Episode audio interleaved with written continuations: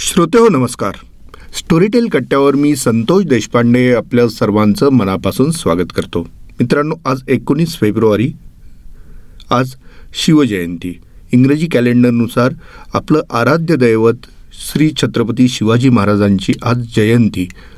यानिमित्त त्यांना अभिवादन करून मी आज आपला कट्टा सुरू करतोय.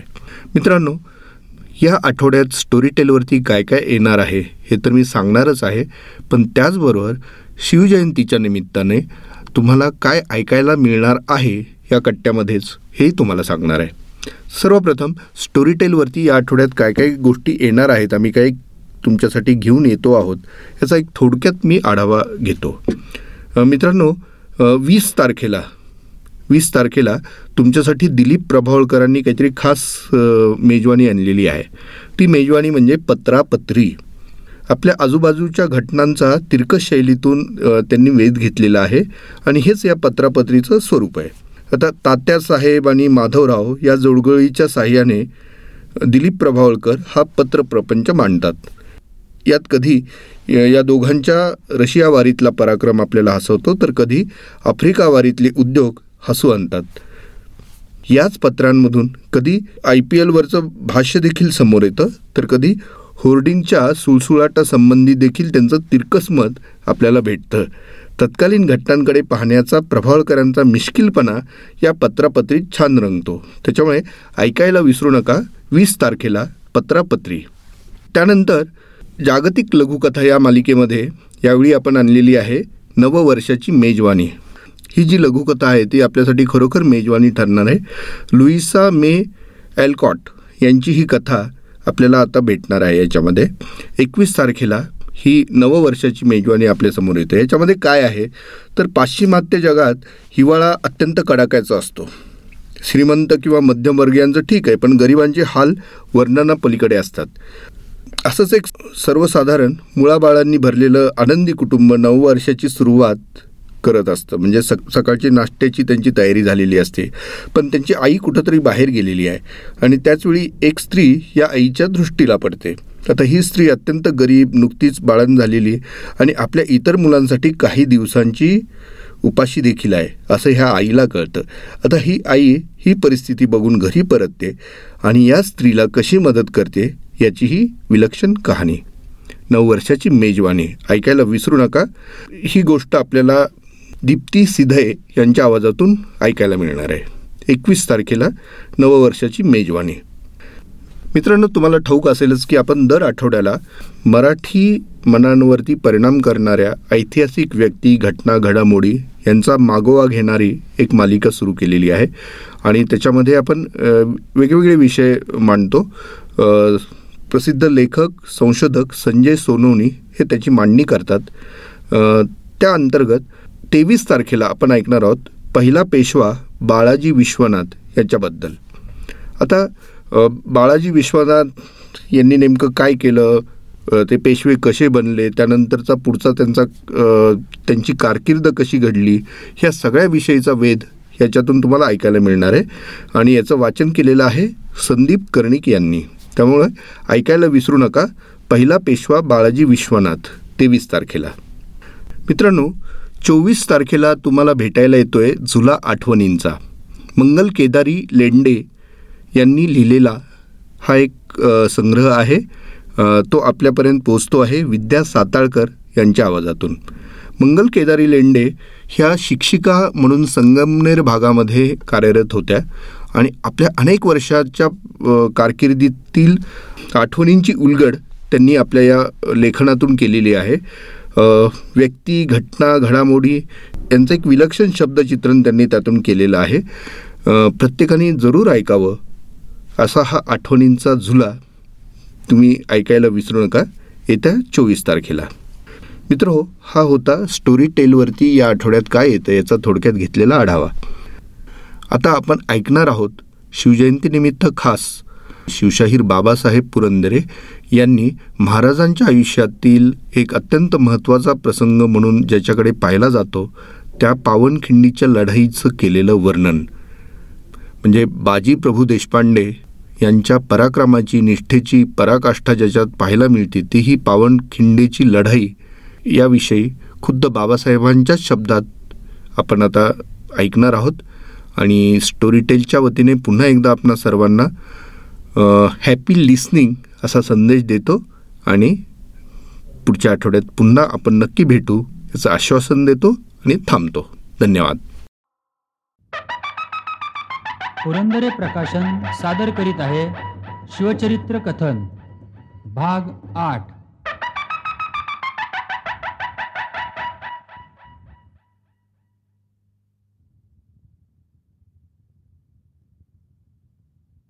मार्गशीर्ष शुद्ध सप्तमी शके पंधराशे एक्क्याऐंशी गुरुवार दुपारी दोन वाजता प्रतापगडच्या पायथ्याशी अफजुल खानचा वध झाला. मराठ्यांची अस्मिता साडेतीनशे वर्षांनंतर एकदम जागी झाली. हळूहळू नव्हे कमळाच्या पाकळीप्रमाणेही नव्हे प्रल्हादाच्या खांबाप्रमाणे दुभंगून त्यातूनच हा अकराळ विक्राळ क्रांतीचा सिंह प्रगट झाला. कराळ दाढा विस्वारलेले नेत्र उगारलेले हजारो हात पिंजारलेली अयाळ हे होतं त्याचं स्वरूप. आणि आकाश पाताळ घुमवणारी त्याची गर्जना होती हर हर महादेव. मराठ्यांच्या अस्मितेतून नरसिंह प्रगट झाला. हा नरसिंह कोणत्या स्तंभातून प्रगट झाला? या महाप्रचंड स्तंभाचं नाव होतं महाराष्ट्र धर्म. या स्तंभावर सुलतानांच्या लाथाबुक्यांचे आघात होत होते. एके दिवशी सुलतानांची घटका भरली. या स्तंभाला शतकोन होते. देव देश सद्धर्म आणि सुसंस्कृती या चिरेबंदी चौथऱ्यावरती हा स्तंभ उभा होता. जुलमाच्या प्रत्येक आघाताक्षणी नरसिंहाच्या कानावरती आर्त आरोळ्या जात होत्या. देवळातल्या मूर्ती क्षेत्रातली तीर्थ शेतातली पिकं मायबोली मराठीची अक्षरं वैदिकांच्या जिभेवरील ऋचा वैश्वदेवाचा अग्नी आणि गोठ्यातील गाई वासर सुलतानी सत्तेमुळे स्तंभित झालेल्या मराठी तेजाला ओरडून ओरडून सांगू लागली होती अरे आम्ही भ्रष्ट झालो. आता नष्ट होण्याची वेळ आली आहे. आम्हाला जपा आम्हाला वाचवा. आणि एके दिवशी तिघांनी संगनमत केलं. तिघांनी गुप्त कारस्थान केलं. तिघांनी मराठी सिंहांना बंडाची चेतावणी दिली. कोण हे तिघ? सह्याद्री शिवाजी आणि समुद्र. आणि एके दिवशी हा स्तंभ कडकडला. नरसिंह प्रगटला. हिरण्य कश्यपूचं पोट प्रतापगडच्या उंबरठ्यावर फाडलं गेलं. रक्ताच्या चिळकांड्या क्षितिजाच्या पलीकडे उडाल्या. अठरा फिरंगी आणि सत्तावीस सुलतानांच्या वेशीवरती या नरसिंहानं झटकलेल्या बोटावरचे रक्ताचे थेंब उडाले. प्रतापगडच्या प्रचंड विजयानंतर महाराज आऊसाहेबांना भेटायला राजगडाकडे गेले नाही.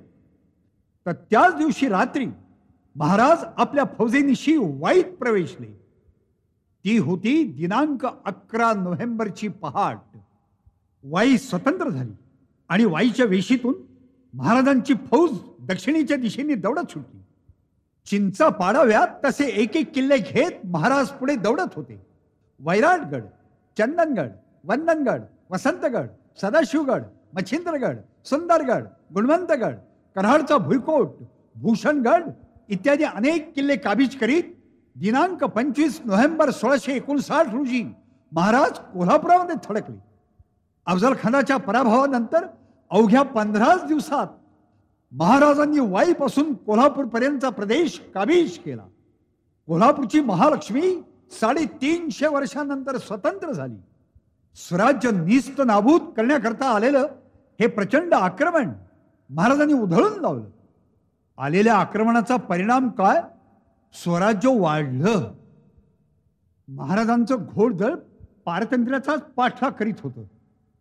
प्रत्येक टापेगणी भूमी स्वतंत्र होत जात होती. कृष्णा कोयना वसना उर्मिला उत्तरमान वारणा पंचगंगा वेदगंगा आणि दूधगंगा या साऱ्या महाराष्ट्र गंगा साडेतीनशे वर्षांनंतर स्वतंत्र होत होत्या. महाराज या प्रदेशातनं दौडत जात असताना या गंगांचं पाणी प्यायले असतील नाही? या गंगांना केवढा आनंद झाला असेल? खूप खूप व्रतवैकल्य करावी उपास सापास करावे. आणि मग मग कौशल्याच्या पोटी राम जन्माला यावा.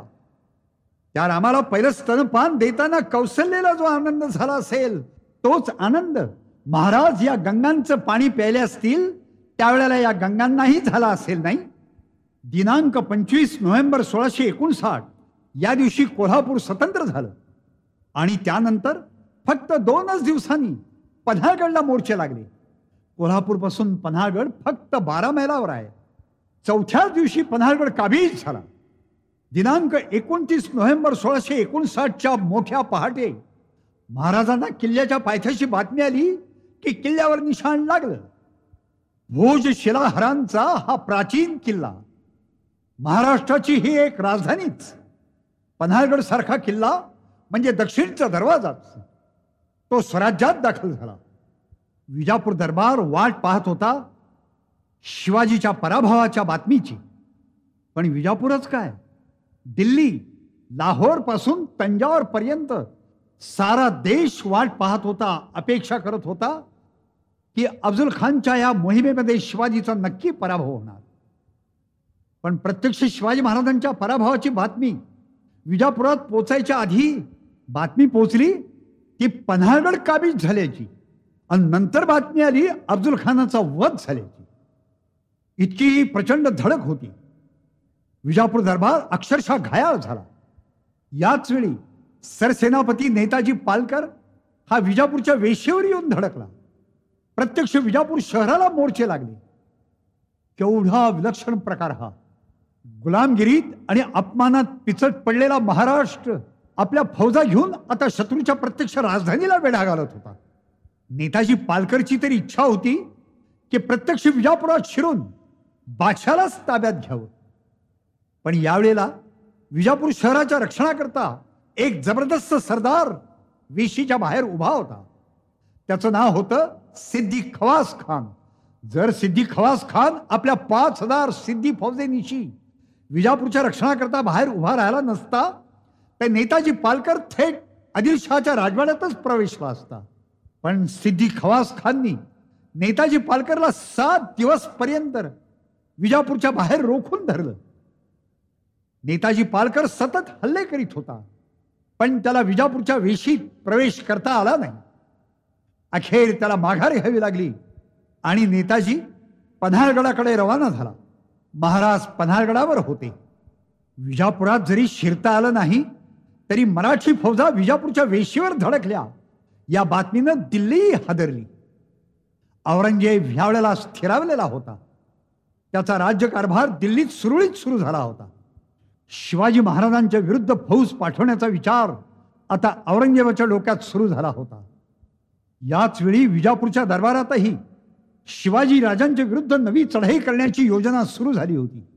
प्रतापगडच्या पायथ्याशी विजापूरकरांचे काही बडे सरदारही पकडले गेलेले होते. त्याच्यामध्ये अफजुल खानच्या बरोबर आलेला छोटा रंडुल्ला खान उर्फ रुस्तमी जमा या नावाचा सरदारही गिरफ्तार झाला होता. पण महाराजांनी त्याला दया करून सोडून दिलं होतं. त्याच रुस्तमी जमाच्या हाताखाली दहा हजार फौज दरबारने मंजूर केली. आणि फाजल खानलाही त्याच्या बरोबरीला दिलं. रुस्तमी जमा आणि फाजल खान दहा हजार फौज घेऊन पन्हाळ्याच्या रोखांना निघाले. ही दहा हजार फौज ही आत्मविश्वास गमावलेली फौज होती. कारण प्रतापगडच्या पायथ्याशी झालेला पराभव हा त्यांच्या मनावरती इतका खोलवर रुतलेला होता की आपण काय करू शकतो याबद्दलच त्यांना शंका आलेली होती. रुस्तमी जमा आणि अफजल खानचा मुलगा फाजल खान हे दोघेही जण ही दहा हजार फौज घेऊन कोल्हापूरच्या जवळ येऊन पोहोचले. यावेळी महाराज आणि नेताजी पालकर हे पन्हाळगडावरती होते. पन्हाळगडावरची फौज मात्र फुरफुरत होती. विजापूरची फौज कोल्हापूरच्या जवळ येऊन पोहोचली आहे याच्या बातम्या महाराजांना पन्हाळगडावर मिळाल्या. महाराज फक्त पाचच हजार घोडेस्वरांची फौज घेऊन आणि नेताजीला बरोबर घेऊन येत असलेल्या फौजेच्या विरुद्ध निघाले. रुस्तुमी जमाला समोरून येणाऱ्या मराठी फौजीची चाहूलही लागली आणि बातम्याही मिळाल्या. त्यावेळेला रुस्तुमी जमानी असा आवडला की जणू की आपल्याला विजय मिळवायचाच आहे आणि तो मिळणारच आहे. आपल्या फौजीतल्या दुय्यम सरदारांच्या समोर तो म्हणाला वह देखो मराठों की फौज आ रही है. अब तुम्हारी बहादुरी की कर्तव्य दिखाने का वक्त है. तुम्हारी हो चुकी हुई बेइज्जती का बदला आज ले लो. तुम्हारी हिम्मत किसी से कम नहीं है. आणि लगेच आदिलशाही फौजांची हालचाल सुरू झाली. महाराजांच्या चारणाक्ष हेरांनी सर्व बातम्या तपशीलवार त्वरेनं महाराजांना पोचवल्या. महाराज नजीक आले. मराठी फौजेत महाराजांनी एकेका सरदारास आपापली कामं ती नेमकी वाटून दिली होती. महाराज आपल्या सरदारांना उद्देशून म्हणाले हिराजी तू मलिक इतबारवर हल्ला चढवायचास. महाडिक तुम्ही फत्तेखानाशी झोन मांडायची. सिदोजी तुझी गाठ सादत खानाशी गोदाजी तू सर्जेराव घाडग्यांना आणि घोरपड्यांना घेरायचंस. व्हा तयार. हर हर हर हर. महादेव. महाराजांच्या हुकमांनी सर्वांना अवसान चढलं. मराठी हश्वांनी सांगाती आणलेल्या रणनवमती कर्णे ढोल शिंग सरसावली आणि वाद्यांचा एकच दंडनाट केला. हर हर महादेवाच्या आणि तुझा भवानीच्या जय जयकारानं आभाळ कोंदून गेलं. मराठी स्वरांच्या छात्या तटतटून फुगल्या. आघाडीवर भगवे झेंडे थैथया नाचू लागले.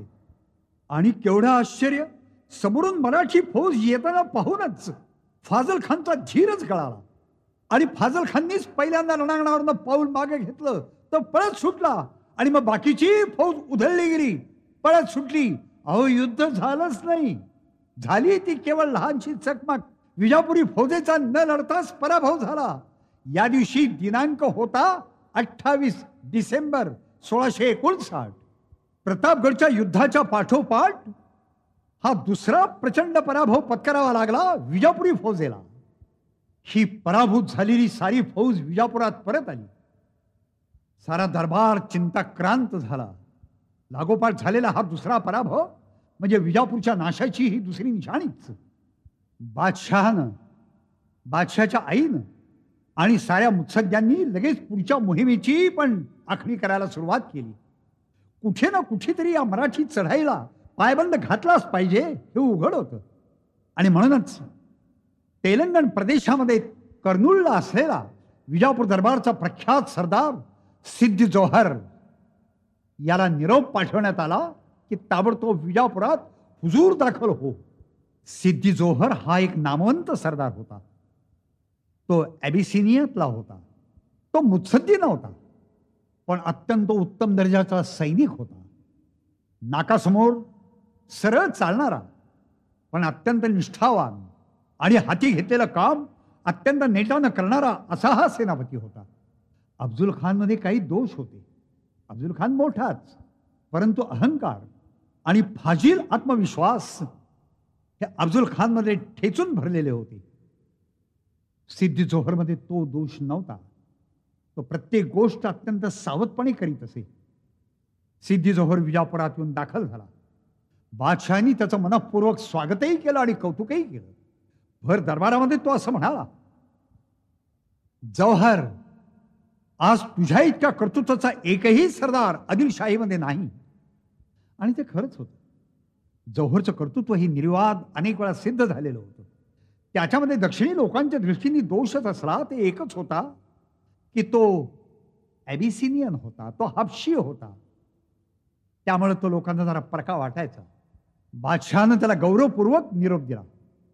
त्याची सर्व व्यवस्था पाहण्याकरता एक अतिशय उत्तम दर्जाचा कारभारी त्याला नेमून दिला. त्याचं नाव होतं काशी तिमाजी देशपांडे. या देशपांड्याला पदवी होती दियानतराव. हाही अतिशय कर्तृत्वान असा कारभारी होता. तो स्वतः शूरही होता. सिद्धी जोहरच्या हाताखाली एकूण फौज जय्यत तयार करण्यात आली. पासष्ट हजार. त्यात हत्ती होते घोडदळ होतं तोफखाना तर प्रचंड होता. युद्ध साहित्याला कमतरता नव्हती. बादशहानं सिद्धी जोहरला सर्व तऱ्हेच्या सूचना दिल्या. त्यातली एक सूचना फार फार महत्त्वाची होती. त्यात त्यांनी सिद्धी जोहरला असं म्हटलं जोहर तू अक्षरशः नावाप्रमाणे जौहर आहेस. जौहर या शब्दाचा अर्थ रत्न असा आहे. विजापूर दरबारची म्हणजे तू केवळ शान आहेस. तुझा गौरव कोणत्या शब्दात करावा? सलाबत खान या एकाच पदवीनं आम्ही तुझा गौरव करू इच्छितो. म्हणून बादशाने त्याला सलाबत खान अशी पदवी दिली. आणि म्हटलं जौहर एक लक्षात ठेव. आपलं सर्व तऱ्हेनं सामर्थ्य आणि युद्ध साहित्य प्रचंड असून सुद्धा प्रतापगडला आपला पराभव झाला. याचं कारण एकच अफजल खान हा बेसावत राहिला गाफील राहिला आणि त्यामुळं पराभव झाला. त्यांनी नको त्या गोष्टीवरती विश्वास ठेवला. त्या शिवाजीराजाच्या वकिलानं अफजल खानला हातोहात बनवलं. तू मात्र एक गोष्ट लक्षात ठेव. शिवाजी राजाच्या कोणत्याही तहाच्या हुलकावणीला दाद देऊ नको. त्याच्या वकिलांची भेट सुद्धा घेऊ नकोस. अतिशय दक्ष राहा. तुला यश निश्चित मिळणार आहे. आम्ही विजापुरात बाहेर पडतानाच अफजल खानला बजावलं होतं. की हम लढाई करना चाहते नाही ऐसा बहाना बनाकर शिवा को धोका देना. तू विश्वासघातानं त्या शिवाजीला मार. पण तरी अफजल खान त्या बाबतीत गाफील राहिला आणि म्हणूनच तो पराभव झाला. सिद्धी जोहरची फौज विजापूर शहरात गरजत गरजत बाहेर पडली. आता ती निघणार होती थेट पन्हाळगडच्या रोखानं. याच वेळी दिल्लीतही नवी हालचाल सुरू झाली. शिवाजी महाराजांच्या विरुद्ध दिल्लीची प्रचंड मोहीम दक्षिणेवरती आता निघणार होती. औरंगजेबानी जो सेनापती निवडला तो जबरदस्त होता. त्याचा लौकिक असा होता की जणू तो बादशहाचीच दुसरी प्रतिमा. हा होता प्रत्यक्ष औरंगजेबाचा मामा अमीर उल उमरा शायस्ता खान. एक लाख तीस हजार फौज शाहिस्ते खानच्या बरोबर दिल्लीतून निघाली. महाराज यावेळी पन्हाळगडावरती होते. ते पन्हाळगडावरती दाखल झाले. तो दिवस होता चैत्र शुद्ध गुढीपाडव्याचा. दिनांक होता तीन मार्च सोळाशे साठ महाराजांनी पन्हाळगडचा उत्कृष्ट बंदोबस्त केला होता. धान्य दारुगोळा जनावरांच्या करता लागणारं सगळं खाद्य साहित्य या सर्व गोष्टींची तरतूद पुरेपूर केली होती. पण पुरेपूर करून तरी किती किती करणार? चार महिने सहा महिने फार फार तर आठ महिने. त्यानंतर त्यानंतर पन्हाळगडावरती धान्य कुठून आणणार? त्यानंतर लागणारं युद्ध साहित्य ते तरी कुठून मिळणार? कारण एकदा वेढा पडला की सारे रस्ते बंद. बाहेरची बातमी सुद्धा आत येऊ शकणार नाही. की आतली बातमी सुद्धा बाहेर जाऊ शकणार नाही. इतका चिरेबंदी वेढा पडणार हे स्पष्ट दिसतच होतं आणि तसंच घडलं. अजगराचा विळखा पडावा तसा पन्हाळगडला सिद्धी जोहरच्या फौजेचा गराडा पडला. सिद्धी जोहरचा स्वतःचा तंबू गडाच्या उत्तर अंगाला पायथ्याशी होता. तो स्वतः दक्षतेने प्रत्येक गोष्टीवरती देखरेख करीत होता. पण आल्या आल्या त्याची स्वतःची अशी इच्छा होती आणि अपेक्षाही होती की पहिलाच हल्ला गडावरती इतका जोरदार चढवायचा की तटालाच आपल्या फौजा भिडल्या पाहिजेत. कदाचित जमलं तर किल्ल्यात घुसताही येईल. आणि म्हणून त्यांनी पहिला एल्गार केला तो अतिशय जोराचा केला. पण गडावरचाही पण प्रतिकार जबरदस्त होता. त्या प्रतिकारापुढे या फौजा टिकू शकल्या नाहीत. त्यांना थोडी माघार घ्यावीच लागली. पन्हाळगडच्या दौलत बुर्जावरून मराठ्यांनी एक जबरदस्त तोफ डागलेली होती. या तोफेचं नाव होतं बेमुर्वात. सिद्धी जोहरला दिसून आलं की एकदम केलेला हल्ला आपला कारीगार होऊ शकत नाही. कारण किल्ल्यावरून होणारा प्रतिकार आणि किल्ल्याची तटबंदी जबरदस्त आहे. शेवटी आपल्याला वेढा घालावाच लागणार. वेढा घालण्यातला हेतू तरी काय असतो? हेतू हा की आतलं धान्य दारुगोळा हा संपेपर्यंतच जास्तीत जास्त शत्रू आतून लढेल. केव्हा ना केव्हा तरी ते संपेल आणि मग शत्रूला एक शरण तरी यावं लागेल. नाही तर युद्धाकरता निर्णायकरित्या बाहेर पडावं लागेल. यातलं काहीही केलं तरी चालेल. पण शेवटी पन्हाळगड मिळालाच पाहिजे आणि शिवाजीराजा ताब्यात आलाच पाहिजे. हा सिद्धीजोहरचा हेतू होता. आणि म्हणून त्यांनी टाकलेला वेढा हा आता तो कायम करीत होता. त्यांनी आपल्या तोफांचे मोर्चे ठिकठिकाणी बसवायला सुरुवात केली. तरी पण त्याला एक आशा होती की केवळ तोफावरती सरकवून जर आपण किल्ल्याच्या तटावर मारा केला तर तटबंदी काही ना काही कुठे ना कुठे थोडीफार तरी कोसळेल आणि किल्ल्यात घुसायला आपल्याला अवसर मिळेल. आणि म्हणून त्यांनी आपल्या तोफा हळूहळू पुढे पुढे सरकवायला सुरुवात केली. पण किल्ल्यावरून होणारा प्रतिकार तितकाच जबरदस्त होता. त्यामुळे तोफा पुढे सरकू शकेनात. पण मागे घेतलेल्या तोफांचे गोळे तटापर्यंत पोहोचेनात. त्यामुळे त्याची मोठी अडचण झाली. एक आठवडा उलटला. दोन आठवडे उलटले. तीन आठवडे उलटले. आणि तरीही किल्ल्याचा साधा लहानसा टवका सुद्धा उडालेला नव्हता. आणि एक गोष्ट त्याच्या लक्षात आली. की लांब पल्ल्याच्या तोफा आणल्याशिवाय आता भागणार नाही. ईस्ट इंडिया कंपनीची इंग्रजांची व्यापारी वखार ही त्यावेळेला राजापूरला होती. राजापूर विजापूरकरांच्या ताब्यात होतं. ईस्ट इंडिया कंपनीचा मुख्य अधिकारी होता हेनरी रिव्हिंग्टन आणि त्याच्या हाताखाली इतर दहा इंग्रज हे त्या वखारीमध्ये व्यापारी काम करत होते. इंग्लंडमध्ये तयार झालेल्या तोफा बंदुका आणि दारुगोळा आत्ता या राजापूरच्या वखारीमध्ये होता. हे सिद्धी जोहरलाही माहिती होतं. आणि म्हणून सिद्धी जोहरनी आपला वकील राजापूरच्या या ईस्ट इंडिया कंपनीच्या अधिकाऱ्यांकडे पाठवला. दिनांक एक एप्रिल सोळाशे साठ या दिवशी हा वकील जाऊन पोचला. त्यांनी हेनरी रिव्हिंग्टनला विनंती केली की विजापूर दरबारचा सरसेनापती सिद्धी जोहर याला आत्ता दारुगोळ्याची आणि उत्कृष्ट तोफांची आवश्यकता आहे. त्या विजापूर दरबारच्या वतीने मी तुम्हाला विनंती करतो की तुमच्यापाशी असलेला दारुगोळा आणि तोफा तुम्ही आम्हाला विकत द्या. महत्वाकांक्षी राजकारण खेळायला ही फार उत्तम दर्जाची संधी हेनरी रिव्हिंग्टनच्या पुढे चालून आली होती. की जर आपण दारुगोळा आणि तोफा सिद्धी जोहरला यावेळेला दिल्या तर उद्या विजापूर दरबारकडून आपल्याला अनेक सवलती मिळतील. कदाचित मालकी हक्कानं कोकण किनाऱ्यावरती काही जागा सुद्धा मिळतील. पण अडचण एक होती की याच इंग्रजांनी काही महिन्यांपूर्वी शिवाजी महाराजांशी प्रत्यक्ष वकील पाठवून तह केला होता करार केला होता की हिंदवी स्वराज्याच्या आणि शिवाजी महाराजांच्या विरुद्ध कोणत्याही शत्रूला दारुगोळा किंवा तोफा आम्ही विकणार नाही. पण नेमका शिवाजीचा शत्रू आपल्याकडे दारुगोळा आणि तोफा मागतोय. काय करावं? हेनरीनं असं ठरवलं की आपल्यापाशी असलेल्या उत्तम दर्जाच्या लांब पल्ल्याच्या तोफा आणि दारुगोळा सिद्धी जोहरला पुरवायचा. इंग्रजी निशाणं घेऊन आणि ड्रम्स आणि ट्रम्पेट्स वाजवीत वाजवीत हेनरी पन्हाळ्याच्या पायथ्याशी येऊन पोहोचला. आणि त्यांनी आपली पहिली तोफ पन्हाळ्यावर डागली. हा दिवस होता दहा एप्रिल सोळाशे साठ.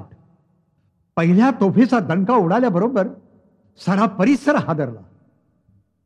हा आवाज महाराजांनाही ऐकू आला. आणि महाराज घाईघाईनं तटावरती आले. महाराजांच्या बरोबर पन्हाळगडचे किल्लेदार त्र्यंबक भास्कर आणि महाराजांचे एक मुत्सद्दी गंगाधर पंत हेही बरोबर होते. दौलत बुरुजावरून महाराजांनी पाहिलं. इंग्रज आपले झेंडे लावून आपल्यावरती तोफा टाकतायत. महाराज संतापले. त्यांच्या मनात सहज विचार आला की हे इंग्रज परवा परवा आपल्याशी तह करून गेले अजून त्या तहाची शाई वाढली नाही. तेवढ्यात आपल्या विरुद्ध हे आज उठले. आपली अगतिकता पाहून. शेवटी हे शत्रूच गाईच्या आचळाला चिकटलेला गोचीड तो कधी दूध पित नाही तो रक्तच पितो. हे इंग्रज शेवटी परकेच. मग ते व्यापारी म्हणून येवत की हा देश पाहण्याकरता प्रवासी म्हणून येवत? यानं इथून उखडलाच पाहिजे. सिद्धी जोहरचा वेढा चालूच होता. इंग्रजांच्या तोफाही दणाणत होत्या. इंग्रजांचा कायमचा तळ किल्ल्याच्या पायथ्याशी पडलेला होता. त्यांची सर्व व्यवस्था सिद्धी जोहरनी केली होती. पण इंग्रजी तोफांचा मारा कारीगार होत नव्हता. कारण किल्ल्याचा तट बेराग होता. वरचे सैनिक तिखट प्रतिकारही करत होते. मग महाराज कोणच्या भरवशावरती किल्ल्यात थांबले होते? केव्हा ना केव्हा तरी किल्ल्यातलं धान्य दारुगोळा हे संपणार होतं. नवीन उपलब्ध होऊ शकणार नव्हतं. किल्ल्यात सैनिकांची संख्या होती दोन हजार. महाराजांचे दोन अंदाज होते. पहिला अंदाज असा की लवकरात लवकर या पन्हाळ्याच्या भोवतालच्या परिसरामध्ये पाऊस सुरू होईल. आणि तो पाऊस जबरदस्त असतो. या पावसामुळे ही संबंध शत्रूची छावणी विस्कळीत होऊन जाईल. रोगराई होईल. जनावरांचे हाल होतील. आणि बेशिस्तीमुळे हा संबंध वेढा हा खिळखिळा होऊन जाईल. आणि ती संधी साधून आपण पन्हाळ्यातनं निष्ठून जाऊ.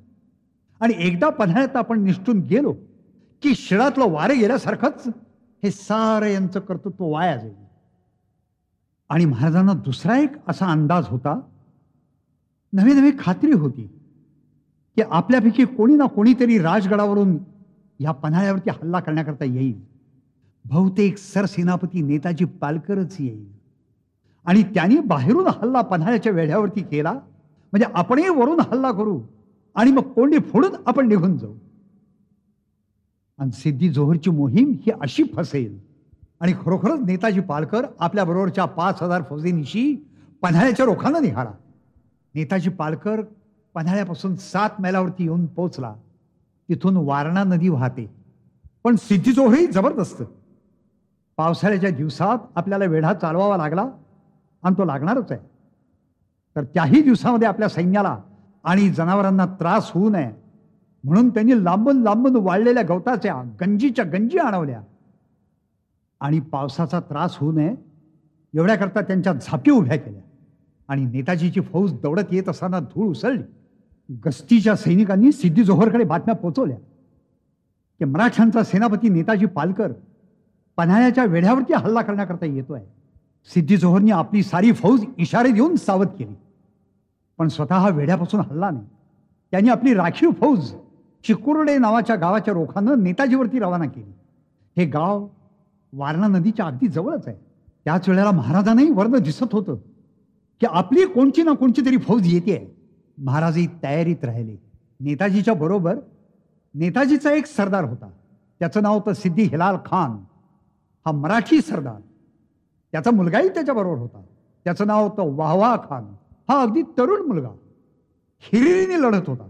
पण लढता लढता तो जखमी झाला आणि घोड्यावरून कोसळला.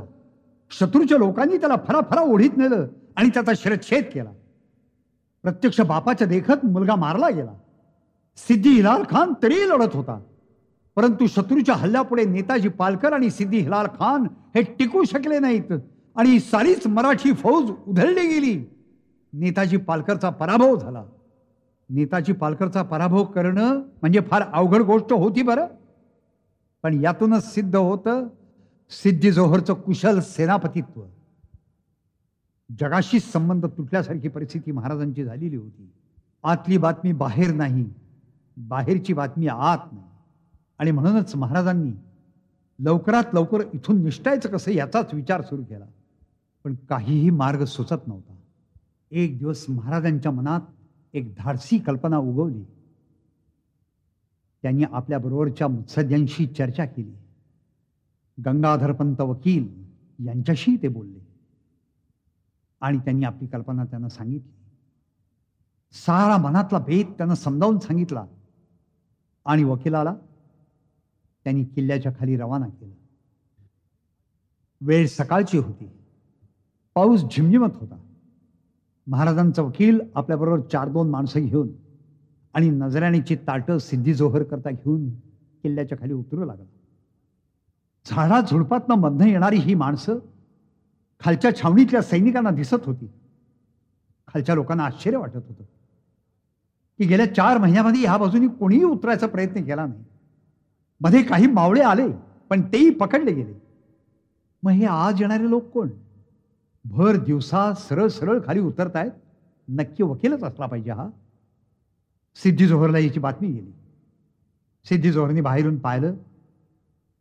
त्याला एक खात्री पटली की नक्की वकीलच असावेत. आणि त्यांनी आपल्या लोकांना सूचना दिल्या की जे येत आहेत त्यांना आपल्या ताब्यात घ्या आणि इकडे तंबूत घेऊन या. त्या सरदारांनी सिद्धी जोहरकडे त्या वकिलांना नेलं. सिद्धी जोहर अतिशय सावधपणे बोलत होता. सिद्धी जोहरने वकिलाला विचारलं हे काय मनसुबा आहे? त्या वकिलांनीच म्हटलं आजपर्यंत केलेल्या सर्व कृत्यांचा महाराजांना पश्चाताप झालाय. महाराज सर्वस्वी शरण आहे. आपल्यासारखा थोर मनुष्य इथं आला हे पाहून महाराजांना खरोखर आनंदच होतोय. महाराज आपल्याला बिन शर्त बिन तक्रार आपल्या पुढे येऊन हजर होऊन भेटायला तयार आहेत. वकिलाचं हे बोलणं सिद्धी जोहरनी ऐकलं. सिद्धी जोहरला दुसरं काय हवं होतं? त्याला शिवाजी महाराजच हवे होते.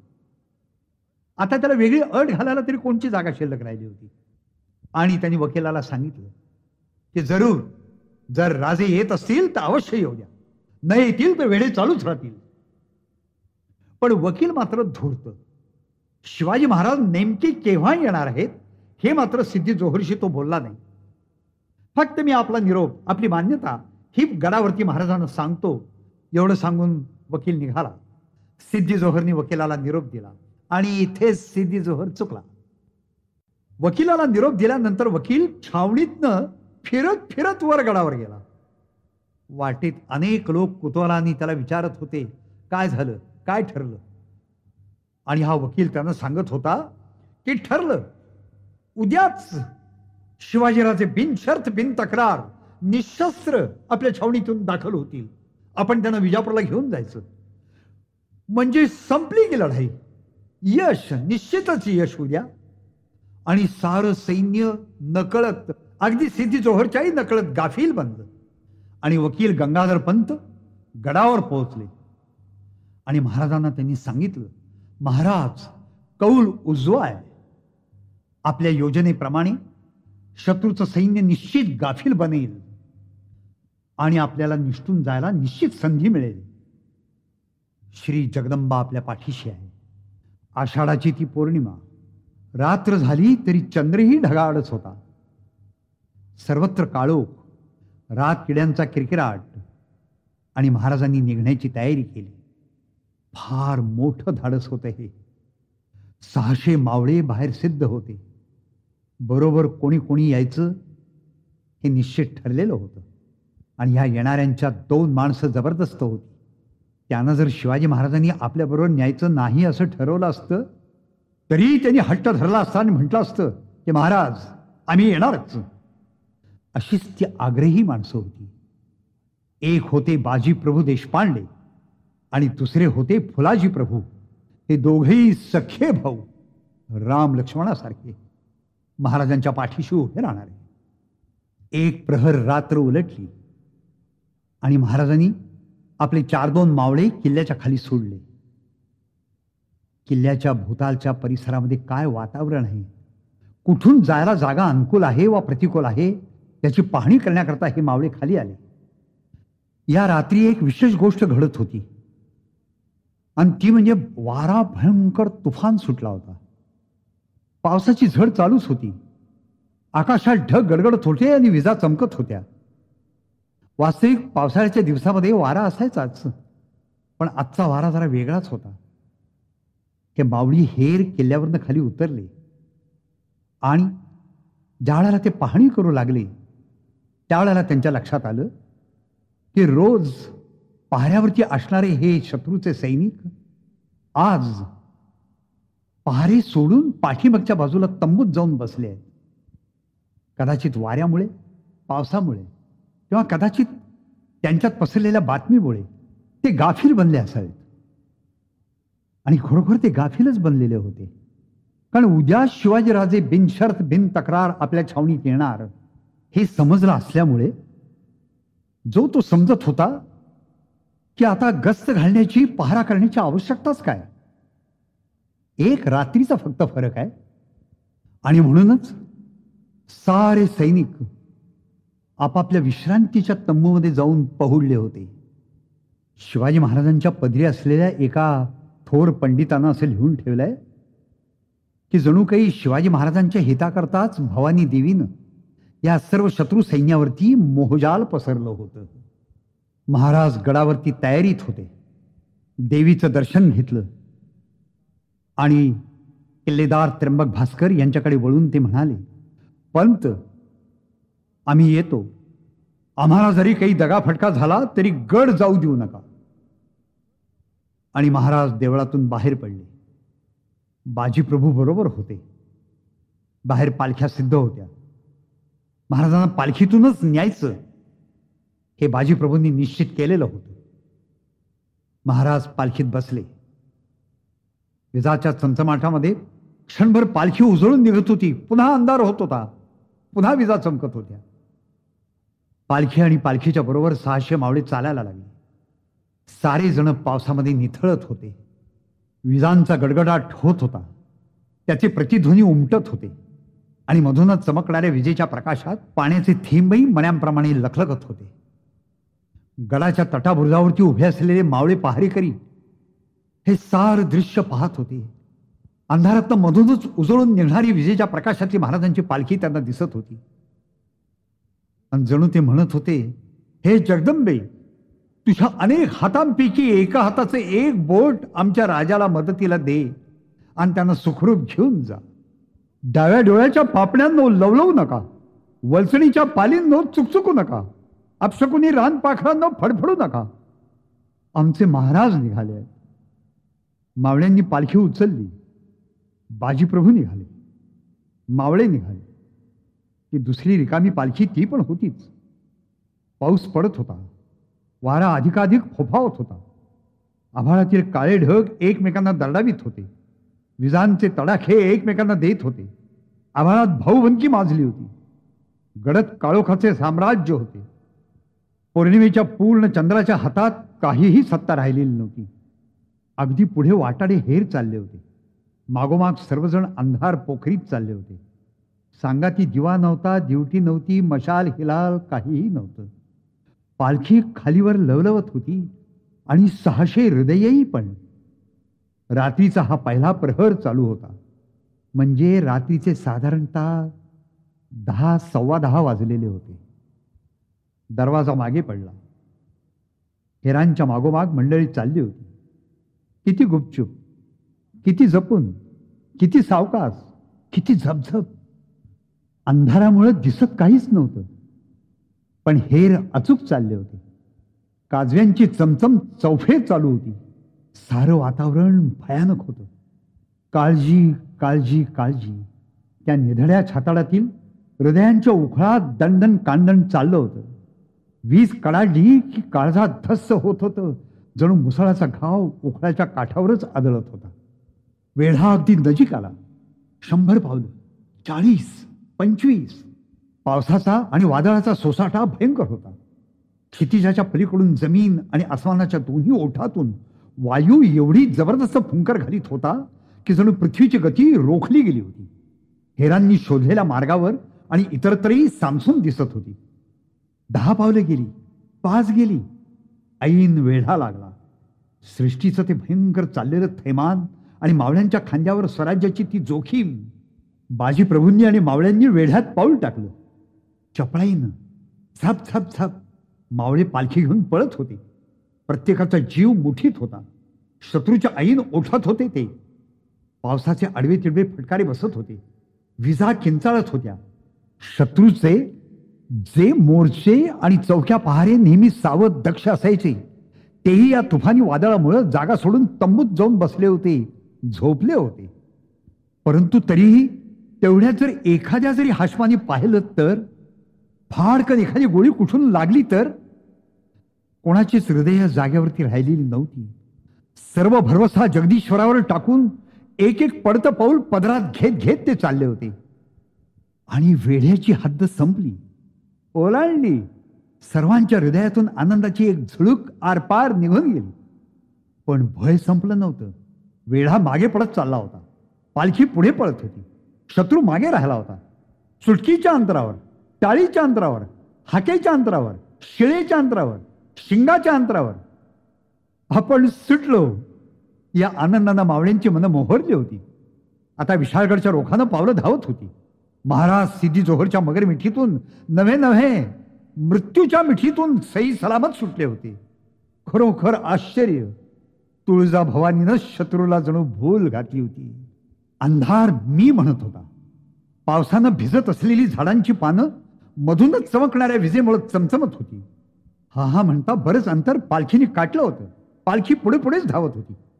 त्या सहाशे मावळी काळ्या सावल्या भूताप्रमाणे गुपचूप पळत होत्या. मधूनच एखादी डरकाळी उठे. काळजा चर्र होई. वाघांच्या डरकाळ्या होत्या त्या. पावसानं सतावलेले वाघ झाडीतून डरकाळ्या फोडीत होते. पानापानातून टपटपणारा पाऊस आणि रातकिड्यांचे एका सुरातले किर्र संगीत अखंड चालू होतं. जव्हरची छावणी खूप आता मागं पडली होती. इतक्या भयान अंधारात मुसळधार पावसात खडतर आड रानात कोणीही माणूस फिरकणं शक्य नव्हतं. धोका संपला. झाडीत खुजबुजलं. वाघ वाघाचे डोळे चमकले. कोण? कोण? कोणी नाही कोणी नाही. नाही नाही कसं? ते पहा ते पहा. ते कोणीतरी पळत आहे कोण? नक्की माणसंच. पण भयान काळोखात इतिहासाला ती नेमकी किती ते दिसलं नाही. परंतु हेरच ते सिद्धी जोहरचे हेर. महाराजांना घेऊन पळताना साहिलच्या टोळीना त्या हेरांनी पाहिलं. झुडपं थरारली. खूप जोरात अस्मान कडाडलं. महाराजांच्या आणि मावळ्यांच्या काळजात वीज सळसळून गेली. सगळेच दचकले आपल्याला कोणीतरी पाहिलं पण कोठून आणि किती जणांनी? आता त्या भयंकर रानात भीषण अंधारात कसं समजायचं? कसं ओळखायचं? कसं शोधायचं? जोहरच्या छावणीतलेच ते हेर होते. एकटा दुकटा नव्हे. कमीत कमी तीन चार जण तर नक्कीच. इतिहासाला एवढंच माहिती आहे. आता त्या अंधारात हेरांना शोधण्याचा प्रयत्न करणेही अशक्य आणि धोक्याचं होतं. कुठं सापडायचे ते? आणि तेवढ्यात त्यांच्यापैकी एखादा जरी निसटला आणि जोहरच्या छावणीकडे पळाला तरी शत्रू पाठलागावर येणारच. म्हणून धोक्यात व्यर्थ वेळ घालवण्यापेक्षा जोरात पळणं हाच त्यावरती उपाय होता.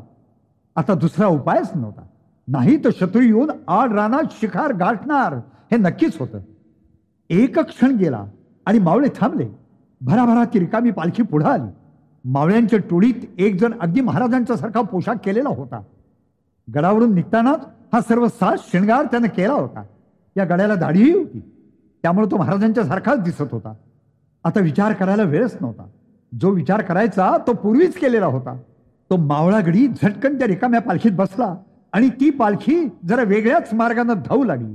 प्रत्यक्ष महाराजांची पालखी आडवाटेने विशाळगडच्या रोखांना निघाली. तरी काळजी संपलेली नव्हती.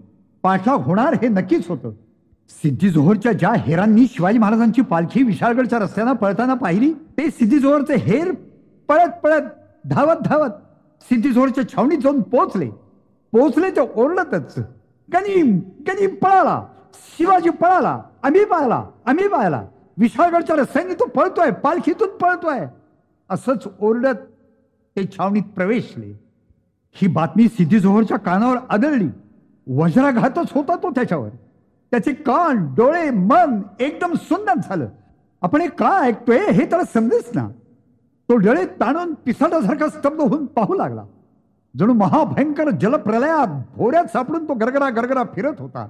असं वाटलं की आता हा एकदम वेळाच होणार. शिवाजी पळाला. पळाला. कसा पळाला? कसा? साडेचार महिने हजारो हशमांच्या फौजेसह तोफखान्यासह मोठमोठ्या सरदारांच्या बळकट वेढ्यात आपण त्याला कोंडून ठेवला आणि तो पळाला. सिद्धी जोहर भयंकर उद्विग्न होऊन पश्चातापानं म्हणाला या ये क्या हुआ. सिद्धी जोहर कमालीचा उद्विग्न झाला. आता काय करू आणि काय नको हे त्याला समजच ना. सर्व सरदारही दिग्मूढ झाले. बाहेर पाऊस पडत होता. जौहरच्या साडेचार महिन्याच्या अविश्रांत प्रामाणिक कष्टावर पाणीच पडत होतं ते. जौहरच्या पुढे सिद्धी मसूद उभा होता. हा सिद्धी मसूद म्हणजे जोहरचा प्रत्यक्ष जावईच. जोहरने एकदम त्याच्याकडे बोट करून त्याला म्हटलं बेटा मसूद तुम फौरन सीवा का पीछा करो. मेरे हाथ से एक बेनजीर नगीना निकल गया है. हमारी आंखों में धूल झोंक कर सीवा भाग गया। मसूद तुम ही उसका पीछा करो। जाओ. सिद्धी जोहरचा हुकूम होता क्षणीच मसूद घाईना निघाला. छावणीत फौजीची एकच धांदळ धावपळ उडाली. दोन हजार घोडेस्वार आणि एक हजार पायदळ मसूदच्या हाताखाली तयार झाले. स्वरांची फौज बिनीवर घेऊन मसूद दौडत सुटला. सिद्धी मसूदची फौज निघाली. खूप जोरात निघाली. पण तो पाऊस तो अंधार तो भयंकर खराब रस्ता शेवाळ निसरड चिखल वगैरे इतके अडथळे होते की त्याला पाऊल टाकणंही जड जात होतं. त्याचे हशम शेवाळ्यामध्ये घसरून रपारपा पडत होते. काही ठिकाणी तर त्याच्या घोड्यांचे पाय गुडघ्या गुडघ्या इतके चिखलात रुतत होते. सर्वात अडथळा होता अंधाराचा. धडपडत धडपडत मसूद विशाळगडच्या रस्त्याने चालला होता. कितीतरी वेळ तो आणि त्याचं सैन्य रस्ता तुडवीत होते पण शिवाजीची काहीच चाहूल लागेना. पळत होते पडत होते. अनभर चिखल माखला जात होता तरीही पळत होते. त्यांची जिद्द विलक्षण होती. बराच बराच रस्ता तुडवल्यानंतर विजेच्या प्रकाशात मसूदला एकदम पंधरा वीस माणसं आणि एक पालखी पळताना दिसली. एकदम आनंदाची उकळी आणि आरुळी उठली. शिवाजी शिवाजी पकडो पकडो ठरव ठरव. मसूद आणि मसूदचे स्वार चिखल तुडवीत ताड ताड दौडत गेले. पंधरावीस मावळे आणि ती पालखी त्याने अडवली. एका क्षणात पालखीला स्वारांचा गराडा पडला. पालखी थांबली. पालखीत कोण आहे असं मसूदनं विचारलं. दरडावून विचारलं. मावळ्यांनी सांगितलं की पालखीत आहेत शिवाजी राजे. शिवाजी म्हणजे सापडलाच. मसूदचा आनंद सैन्यात मावेना. फसून पळून चाललेला तो लबाड अखेर सापडलाच. मसूदनं पाहिलं अंधारात शिवाजी महाराज पालखीत गोंडा धरून बसलेले होते. आता नशिबात जे लिहिलेले असेल ते भोगायला महाराज तयार झाले होते. मसूदला विजयाचा आनंद होत होता. फत्ते आसमानी फत्ते शिवाजी जिंकला. सारी मराठी दौलतच जिंकली. आनंदाच्या भरात मसूदनं हुकूम सोडला. पालखी परत फिरली. पन्हाळ्याच्या रोखानं केवढा आनंद केवढा आनंद. आसमानी विजयाचा आनंद. हातातून सुटलेले यश जणू दरीतून पुन्हा खेचून वर आणलं याचा तो आनंद होता. शिवाजीला पकडून आणल्याची बातमी सिद्धी जोहरच्या छावणीत पन्हाळगडच्या पायथ्याशी पसरली आणि एकच आनंद साऱ्या छावणीमध्ये उसळला. सिद्धी जोहरला तर केवढा विलक्षण आनंद झाला. गेलेलं यश आपल्या जावयानं खिचून आणलेलं होतं. हा तो आनंद होता. चिखलानं माखलेले सिद्धी मसूदचे सारे वीर पालखी घेऊन गरजत गरजत छावणीत प्रवेशले. सर्वांचे चेहरे उजळलेले होते. पालखी सिद्धी जोहरच्या समोर आणली. पालखीतले शिवाजी महाराज बाहेर आले आणि सारा घोटाळा झाला. भोवती जमलेल्या अनेक लोकांनी प्रत्यक्ष पूर्वी शिवाजी महाराजांना पाहिलेलं होतं. आणि त्यांच्या लक्षात आलं की या पालखीतून बाहेर पडलेला माणूस हा शिवाजी नव्हे हा दुसराच कोणीतरी आहे. आणि ही गोष्ट सिद्धी जोहरच्याही लक्षात आणून देण्यात आली. आणि एकदम घातच झाला. हा शिवाजी नव्हे? मग कोण आहे? आणि त्याची चौकशी झाली तेव्हा लक्षात आलं की तो शिवाजी राजा नसून तो शिवाजी नावाचा एक न्हावी आहे. एकदम सारं वातावरण बदललं. सोसायटीच्या वाऱ्यात सारा आनंद उडून गेला. फजिती निव्वळ फजिती. जोहर भयंकर वैतागला छावणीत पुन्हा धावपळ सुरू झाली. चिडून संतापून पुन्हा हुकूम सुटू लागले. मसूदला तर मेल्याहून मेल्यासारखं झालं. पुन्हा दोन हजार घोडेस्वार आणि एक हजार पायदळ घेऊन तो पाठलागावर निघाला. पुन्हा पहिल्यापासून पाठलाग एवढ्या वेळात प्रत्यक्ष शिवाजी महाराज खूप खूप दूर गेले होते. यावेळी मध्यरात्र उलटून गेली होती. चिखल तुडवीत आणि सारं रान तुडवीत महाराजांचे मावळे हे विशाळगडच्या रोखांनी दौडत होते. मसूद आता अगदी संतापून आणि चिडून निघालेला होता. तासामागून तास चालले होते. महाराज पुढे आणि बऱ्याच अंतरावर मागावून सिद्ध मसूद पाठा करीत होता. ती पहाट झाली. चिंता वाढतच होती. कारण अजूनही विशाळगड कमीत कमी सहा कोस लांब होता. म्हणजे बारा मैल. उजाडलं. आषाढ वद्य प्रतिपदा उगवली. याविषयी तारीख होती तेरा जुलै सोळाशे साठ. घोडदळासह दौडत येत असलेला सिद्धी मसूद महाराजांच्या पेक्षाही वेगानं पुढे दौडत येत होता. मावळ्यांची बाजीप्रभू देशपांड्यांची आणि महाराजांची उलघाल उडाली. मोठ्या मेटाकुटीनं त्यांनी गजापूरची खिंड गाठली. आणि आलाच मसूद आलाच. त्याचं घोडदळ आक्रंदत येताना स्पष्ट दिसू लागलं. विशाळगड अजून चार कोस दूर होता. शिवाय पायथ्याशी पोहोचल्यानंतर सबंध गड चढायचा होता तो वेगळाच. बाजी प्रभूंनी हे सारं ओळखलं. महाराजांच्या जीवाची तडफड त्यांना दिसत होती. महाराजांनी एक क्षणभरही आता थांबणं हे घातक होतं. समोरून खिंडीच्या रोखाने शत्रू चवताळून येत होता. खिंड उंच होती पण तेवढीच ती खोलही होती. वाट अरुंद होती. घशासारखी अरुंद वाट. घटसर्पानं स्वराज्याचा प्राण या खिंडीत जणू गाठला होता. घसा आवळत आवळत बंद होण्याची वेळ येऊन ठेपलेली होती. महाराजांना बाजी प्रभू कळवळून विनवू लागले. महाराज तुम्ही इथं थांबू नका. गनीम अफाट आहे. तो कापून संपणार नाही. आपण थोडे आहोत. गनीम दावा साधील महाराज तुम्ही थेट गडाकडे दौडत जा. मी इथं खिंड रोखून धरतो. एकालाही खिंड शिरू देत नाही. तुम्ही जा जा.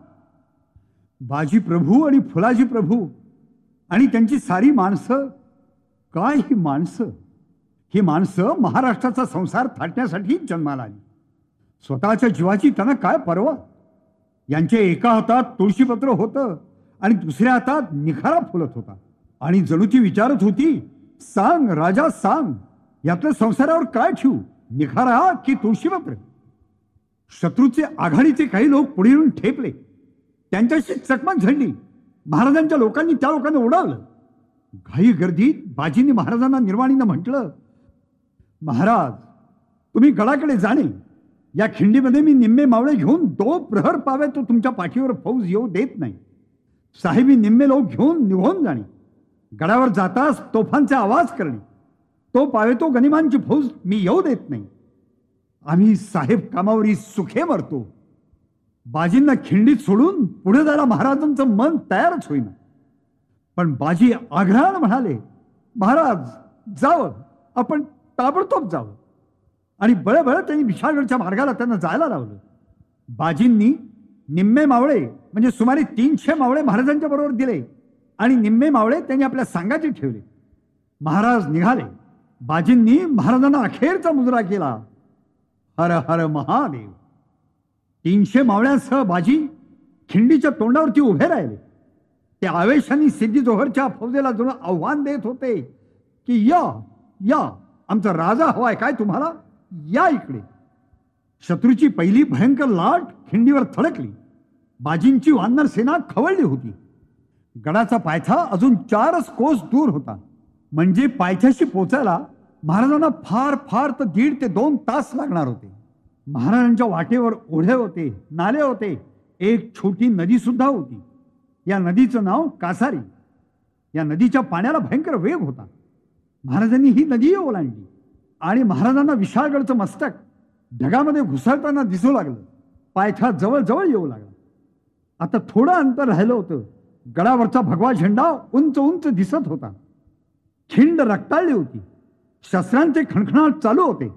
शत्रूच्या संख्येच्या मानानं मुठभर असलेले ते तीनशे मावळे बाजीप्रभूंच्या बरोबरीनं शर्थीने झुंजत होते. महाराज विशाळगडच्या पायथ्याशी पोहोचले. खिंडीपासून फार फार तर सव्वा दीड तासात ते पोहोचले. आता काही नाही फक्त वर पोचायचं आणि तोफांचे आवाज काढायचे एवढंच शिल्लक राहिलं होतं. पण विशाळगडच्या पायथ्याशी ते पोहोचले आणि त्यांच्या एक गोष्ट लक्षात आली. ते एकदम स्तब्धच झाले. विशाळगडला मोर्चे लागले होते. विजापूरच्या दोन इतर सरदारांचे. एकाचं नाव होतं सूर्यराव सुर्वे. आणि दुसऱ्याचं नाव होतं जसवंतराव दळवी. विजापूरच्या या दोन सरदारांनी आधीच मोर्चे लावलेले होते. ही गोष्ट महाराजांना माहिती नव्हती. माहिती असण्याची शक्यताही नव्हती. कारण पन्हाळगडात बाहेरची बातमीच जाऊ शकत नव्हती. महाराजांना मात्र असं वाटत होतं की आपण विशाळगडावर निश्चित सुखरूप जाऊन पोचणार पण महाराज पायथ्याशी पोहोचले. आणि आणि सूर्यराव सुर्वे आणि जसवंतराव दळवी या दोघांच्याही लक्षात आलं. की समोरून शिवाजीराजे भोसले चाल करून येत आहेत. केवढा आपलं नशीब. जो शिवाजी राजा अफजुल खानला सापडला नाही फत्ते खानला गवसला नाही आणि सिद्धी जोहरच्याही तडाख्यातून सुटलेला दिसतोय तो आपल्याला सापडतोय. जर आपण शिवाजी राजाला आत्ता इथं कैद केलं आणि विजापूरला नेलं तर बादशहाकडून वजिरीच मिळेल. महाराजांची आणि त्यांच्या मावळ्यांची हत्यारं बाहेर पडली. आता कोंडी फोडून वर जावं लागणार होतं. किती वेळ लागणार होता कोण जाणे? पन्हाळ गडावरून निघाल्यापासून चौदा पंधरा तास सतत पळत पळत महाराज आणि महाराजांचे मावळे विशाळगडाकडे चालले होते. आता महाराजांच्या मनात दुसरीच काळजी काजळ खलीत होती. आपल्याला जो जो गडावरती पोचायला उशीर होईल तो तोपर्यंत बाजी प्रभू आणि त्यांचे मुठभर लोक त्या खिंडीवरती अक्षरशः जीवाची चाळण होईपर्यंत झुंजत राहतील. काय होईल त्यांचं? ही ती काळजी होती. तिकडे खिंडीवर हल्ल्यावर हल्ले सिद्धी मसूद चढवीत होता. खिंडीत बाजी प्रभू अडसरासारखे उभे राहून लढत होते. भयंकर रणकंदन चाललं होतं. मसूदची नवी ताज्या दमाची फौज जणू रीग लावून पाठीमागून मदतीला येत होती. बाजी आणि त्यांचे मावळे लाली लाल झाले होते. रात्रभर दमूनही ही झुंज त्यांची नेटानी चालली होती. जखमांनी लाल बुंद झालेल्या बाजींच्या तलवारी फिरतच होत्या. जणू आगीचा तांबडा लाल लोळ ठेणग्या उधळीत उधळीत नाचत होता. बाजींच्यात एवढी ताकद आली तरी कुठून? हे मावळे जन्माला आले तरी कसे? गडावर महाराजांना पाऊल पाऊल झुंजून पुढे टाकावं लागत होतं. त्यांना ओढ लागली होती गड गाठायची. सूर्यराव जीव खाऊन त्यांना प्रतिरोध करीत होता. महाराज जणू पुराच्या उलट्या लाटेत पोहत होते. गड गाठायची ते धडपड करीत होते. दुपारचे तीन वाजले होते. सूर्य मावळे तिकडे ढळला होता. सूर्यरावाचा प्रतिकार महाराजांच्या पुढे आता फिका पडू लागला. तो आणि जसवंतराव आपल्या मोठ्या फौजेंशी हल्ले चढवित होते. पण तरीही महाराज गडाच्या दिशेनं पुढे पुढे सरकत होते. खिंडीतून पुढे जाण्यासाठी सिद्धी मसूद पराकाष्ठा करीत होता. पण त्याला अजूनही यश येत नव्हतं. बाजीप्रभू आणि त्यांचे उरलेले मुठभर मावळे झुंजत होते. विशाळगड चढून जाण्यासाठी महाराजही पराकाष्ठा करीत होते. आता खरोखर बाजीप्रभूंनी शर्थ चालवली होती. ते अजूनही खिंडीत उभेच होते. त्यांना खूप जखमा झाल्या होत्या. रक्त गळत होतं. अनेक मावळे मरून पडले होते आणि तेवढ्यात एक किंकाळी उठली. प्रत्यक्ष बाजी प्रभूंचे धाकटे भाऊ फुलाजी प्रभू मारले गेले. आता शक्ती आटत चालली होती आणि तरी सारे जण झुंजत होते कारण गडावरून अजून तोफांचे आवाज ऐकू येत नव्हते. आणि अखेर महाराजांनी सूर्यांची कोंडी फोडली आणि महाराज धडपडत धावत पळत गडावर जाऊन पोहोचले. लढून लढून दमलेले महाराज गडात शिरले. पन्हाळगडावरून काल रात्री निघाल्यापासून बरोबर सात प्रहरांनी म्हणजे एकवीस तासांनी महाराज विशाळगडावर दाखल झाले होते. काल रात्रीपासून सतत एकवीस तास चालण्याचे आणि लढण्याचे श्रम करून साऱ्यांचं शरीर थकून गेलं होतं. जखमांनी देह पिंजून निघाले होते. शरीर आता केवळ निकरांना लढत होतं. आणि तरी सारे झुंजत होते बाजी झुंजत होते. अजूनही तोफांचे आवाज उमटत नव्हते. रक्तांनी सारी खिंड भिजून गेलेली होती. साऱ्यांची मुखी मनोधणू म्हणत होती स्वातंत्र्याच्या सूर्या आता तरी प्रसन्न हो. आणि एवढ्यात धडाड धडाड धडाड तोफांचे आवाज कडाडले. पहिली तोफ उडाली दुसरी तोफ उडाली तिसरी तोफ उडाली. विशाळगडावरून महाराजांनी सरबत्ती सुरू केली. नवे नवे महाराजच तोफीच्या तोंडानं जणू ओरडून हाका मारत होते. बाजी बाजी लवकर या. मी गडावर पोहोचलो. तुमची मी वाट पाहतोय. लवकर या. तोफांचा धडाका मावळ्यांनी आणि बाजींनी ऐकला. आणि केवढा तो आनंद. महाराज पोचले महाराज पोचले हाच तो आनंद होता. आणि एवढ्यात एवढ्यात घात झाला. बाजींचा आर्त स्वर उमटला. शत्रूकडील कुणाचा तरी घाव सपकन बाजींच्या छातीवरती पडला. घायकन रक्ताचा लोंढा फुटला. स्वातंत्र्याच्या सूर्या प्रसन्न हो. आता तरी प्रसन्न हो. बाजींची मूर्ती कोसळली. गजापूरची खिंड पावन झाली. पावन खिंड दाट वृक्षराजीखाली लवलवत्या तृणांकुरांच्या संगतीत निर्जन एकांतात सह्याद्रीच्या कुशी समाधीच्या पावित्र्यानं आणि सतीच्या गांभीर्यानं उभी असलेली ती पहा ती गजापूरची खिंड. हीच ती वाट. याच वाटेवरती रक्ताचे थेंब आणि घामाचे थेंब सांडले. इथून ती पालखी गेली. वारकऱ्यांची धारकऱ्यांची इतिहास उगवतो तो रक्ताच्या आणि घामाच्या थेंबातूनच. अत्तराच्या आणि गुलाब पाण्याच्या थेंबातून नव्हे. ती ही पावन खिंड सतरा कोसावर. अवघड आहे. हिचा मार्ग खास खळग्यांनी आणि काट्याकुट्यांनी सजला आहे. एका भयंकर घटसर्पाच्या तडाख्यातून हिरडस मावळातल्या गरीब शेतकऱ्यांनी स्वराज्याचे प्राण वाचवले ते याच खिंडीत. बाजीप्रभूंच्या आणि मावळ्यांच्या रक्ताचे आणि घामाचे थेंब टपटपले ते याच खिंडीत. पावनखिंडीतल्या मातीला सुगंध आहे बाजींच्या आणि फुलाजी प्रभूंच्या त्यागाचा. जर तिथली मुठभर माती पाण्यात टाकली तर पाण्याला रंग चढेल बाजींच्या रक्ताचा. जर तेथील जमिनीला कान लावला तर आवाज येईल बाजी प्रभूंच्या तोंडून कडाळलेल्या महाराष्ट्राच्या महामंत्राचा.